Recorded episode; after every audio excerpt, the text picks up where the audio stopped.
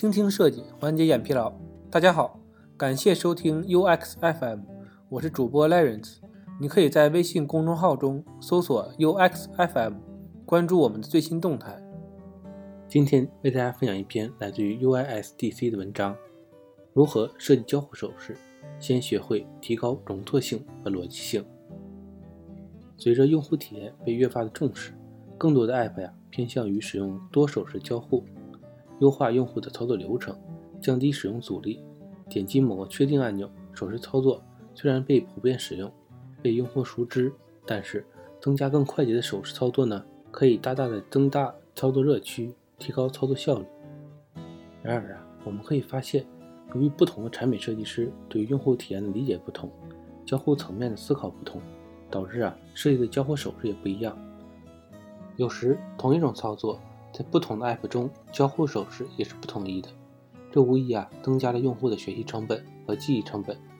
举一个例子，iOS 端得到和有书播放的页面啊，打开和关闭的方式，得到有两种方式打开和关闭页面，用户可以点击控件或上滑控件打开播放页，通过点击收起按钮或下拉页面关闭播放页。但是呢，有书只有一种方式打开和关闭。用户只能通过点击空键打开播放页，通过点击返回图标关闭播放页。这让习惯了使用得到的我，去使用有书时呢，感觉非常别扭。每次啊，都尝试用得到的手势去操作，但是啊，都失败了。失败之后呢，我下一次并没有记住，依然呢用手势去操作，如此反复令我相当沮丧。那我们接下来先聊一聊容错性。容错性啊是一个很大的话题。今天呢，我们仅仅在交互手势层面上讨论。上面的例子中啊，有书并没有设计滑动手势去打开和关闭播放页。那么，我以我的经验去进行滑动操作，在有书这个产品中呢，就是错误和不被产品识别的。但是啊，这种手势又广泛的存在于大量的音频播放 App 中，比如喜马拉雅、荔枝 FM 等。一旦用户从这些 App 迁移到有书，本来养成的操作习惯呢，在有书就失效了，用户啊就会感觉这个 app 很难用，用起来很不舒服，进而呢可能放弃有书，转而投向其他产品的怀抱。与手势设计类似，这也是为什么现在同种的类型的 app 信息架构设计呢会越来越同质化。当我们打开淘宝、天猫、京东的时候，感觉啊就像同一个 app，本质上也是为了降低用户的迁移、记忆和学习成本。很多优秀的产品呢，考虑到上述的问题，设计了多手势来优化用户体验。举个例子，在 App Store 首页点击一个推荐卡片后，进入详情页。由于详情页是直接由卡片放大转场的，不同的传统新页面右侧进入和从底部弹出，在用户使用习惯和认知中，新页面呢，如果从右侧进入，就可以通过右滑返回；从底部弹出的话呢？就可以下拉返回，因此啊，当用户面对卡片放大进入页面的时候，这种全新的交互时，可能会疑惑如何返回。对此啊，理解不同的用户呢，可能会尝试右滑，也可能尝试下拉。App Store 啊，设计在此呢，具有很好的容错性，用户可以通过三种方式返回首页，分别呢是右滑返回、下拉返回和点击关闭返回，这样啊。不但降低了用户的记忆和学习成本，也便于不同习惯的用户使用。针对不同的场景呢，手势使用也会有不同。一个很好的案例是知乎的评论。知乎的评论关闭方式啊有三种，分别是下拉、右滑和点击关闭。用户观看评论的场景啊有两种，第一种呢是只想看一下精选评论，然后关闭；第二种啊是被评论吸引之后呢一直往下看。当用户单手操作不方便的时候呢，点击关闭按钮时，下拉对应的第一种用户，右滑呢对应的是第二种用户。不管用户看了多少评论评论，随时可以通过右滑关闭评论。可能呢你会心生疑惑，第一种用户啊也可以使用右滑来关闭评论呀？确实可以，但是对于人的操作习惯来说呢，上下滑动会比左右滑动更加方便。还值得讨论的是。苹果自从 iPhone 6s 开始，加入了新的交互方式 3D Touch。它允许用户啊通过更大的力度重按呼出情景菜单，快捷的使用高频功能，而不先打开 App。对于追求极致效率的用户来说呢，简直不要更方便了。但是呢，对于不支持 3D Touch 的机型呢，则无法使用情景菜单。因此啊，生活中我发现这样的现象：很多习惯使用了 3D Touch 的用户呢，切换到无 3D Touch 的苹果机型后很不习惯，总是尝试重按，但是呢是无效的。其实啊，在很多安卓手机上也有情景菜单这一功能。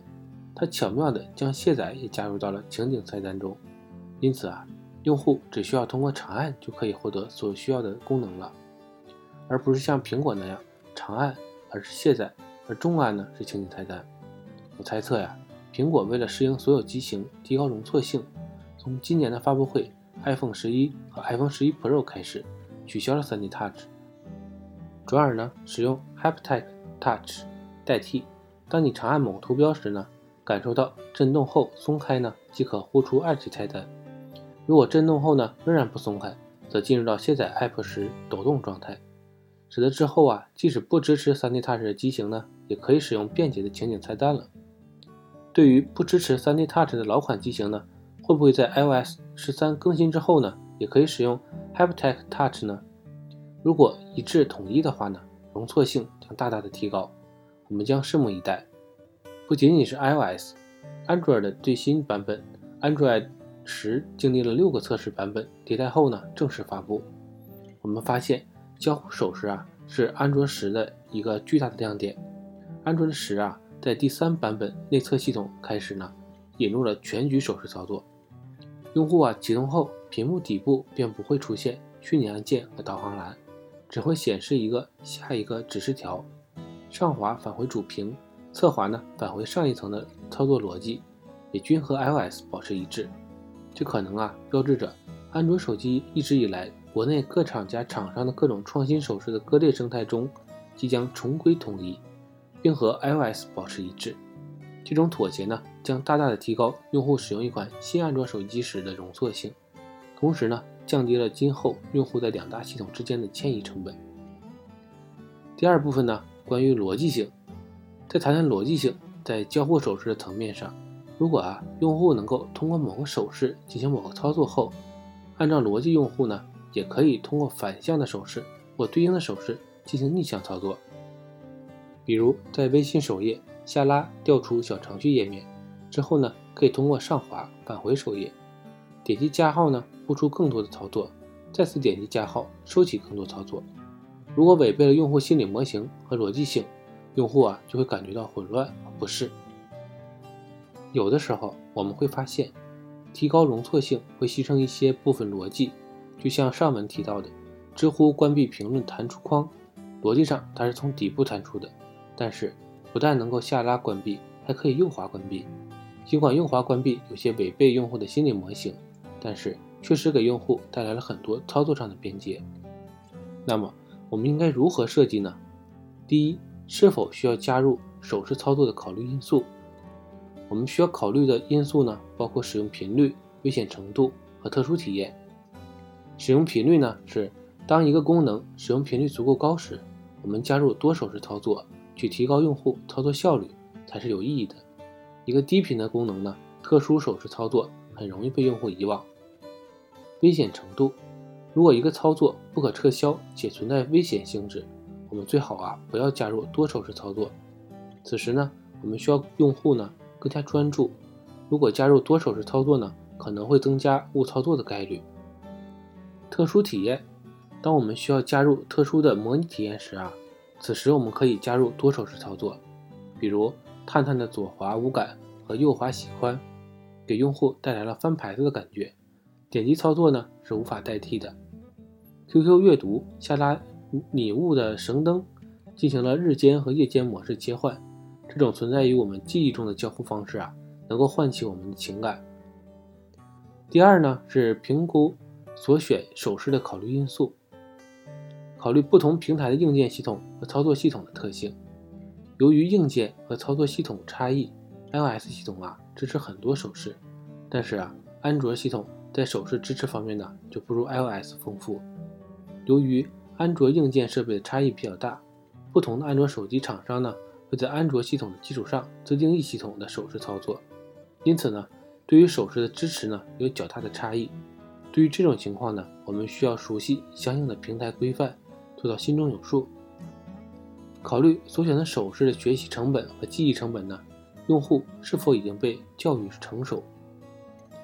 如下图呢，尽管设备支持的手势数量多不胜数，但是啊，日常使用 App 时，大部分用户习惯使用的手势很少，比如单击、双击、滑动、上拉、下拉、双指扩张和收缩等。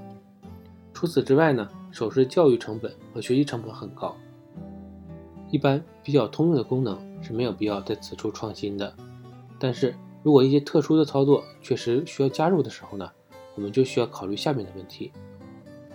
如果没有教育成熟，考虑加入教学或者呢搭配简易的操作方式。对于我们需要加入的手势操作啊，当前用户未被教育成熟时呢，我们需要考虑加入手势教学。具体的手势教学类型呢，下一部分会详细讨论。然而呢，大部分情况，用户的记忆啊是短期的，教学内容呢可能会被快速的遗忘。下次用户使用 App 时啊，依然不会使用特殊手势。此时，我们应该将一些比较难以记忆的手势操作搭配一个简单的手势操作，比如呢，QQ 阅读的下拉拟物绳，切换夜间模式的手势操作设计。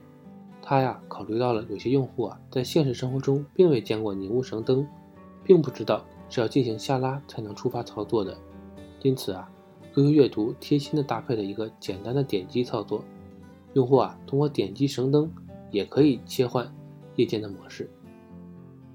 考虑所选手势是否可能导致冲突和误操作，如果导致了，如何避免和折中？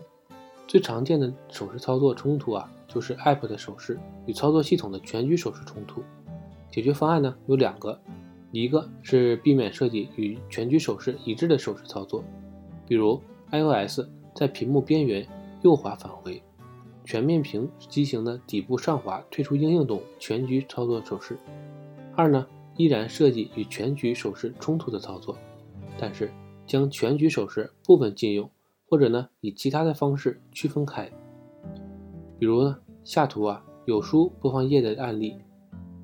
由于进度条滑动空间啊过于靠左，导致使用 iOS 全局右滑返回手势时，有时呢会产生误操作，即本来想要右滑返回呢，却不小心呐拖动了进度条。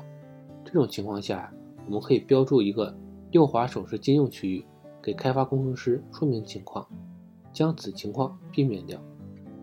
误操作呢是指我们的设计手势啊。操作与 App 内的其他操作或者系统全局手势操作呢接近，导致用户啊触发了一个非预期的操作。比如呢，iOS 端知乎被吐槽一个右滑返回手势操作。经过研究发现，由于 iOS 的知乎在浏览回答页面设计的右滑返回的热区过大，导致啊用户上滑浏览的时候，如果手指滑动角度变化幅度过大呢，一不小心。就会触发了右滑返回，再次进入到回答后呢，又需要翻页很久才能找到之前离开的地方，这样啊非常影响体验。我觉得呀，知乎可以减少热区，将热区啊调整为 iOS 全局右滑返回区域即可。比如下图展示的。当然呢，产品设计需要平衡与取舍。如果减少热区呢，是否会影响其他用户的体验，还需要考虑和调研。两者啊，并无绝对的对错。第三呢，是要让用户了解并使用新手势。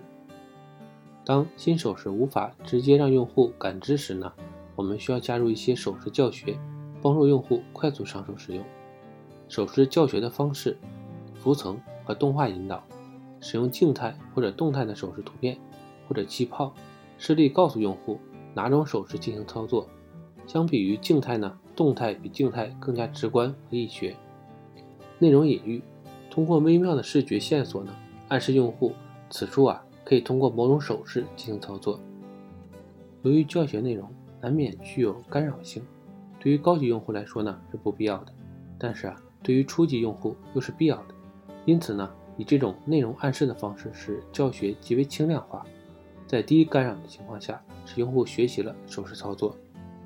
比如哔哩哔哩在打开第一篇文章的时候呢，会平移显示下一篇文章的框架，暗示用户啊可以通过左右滑动切换文章。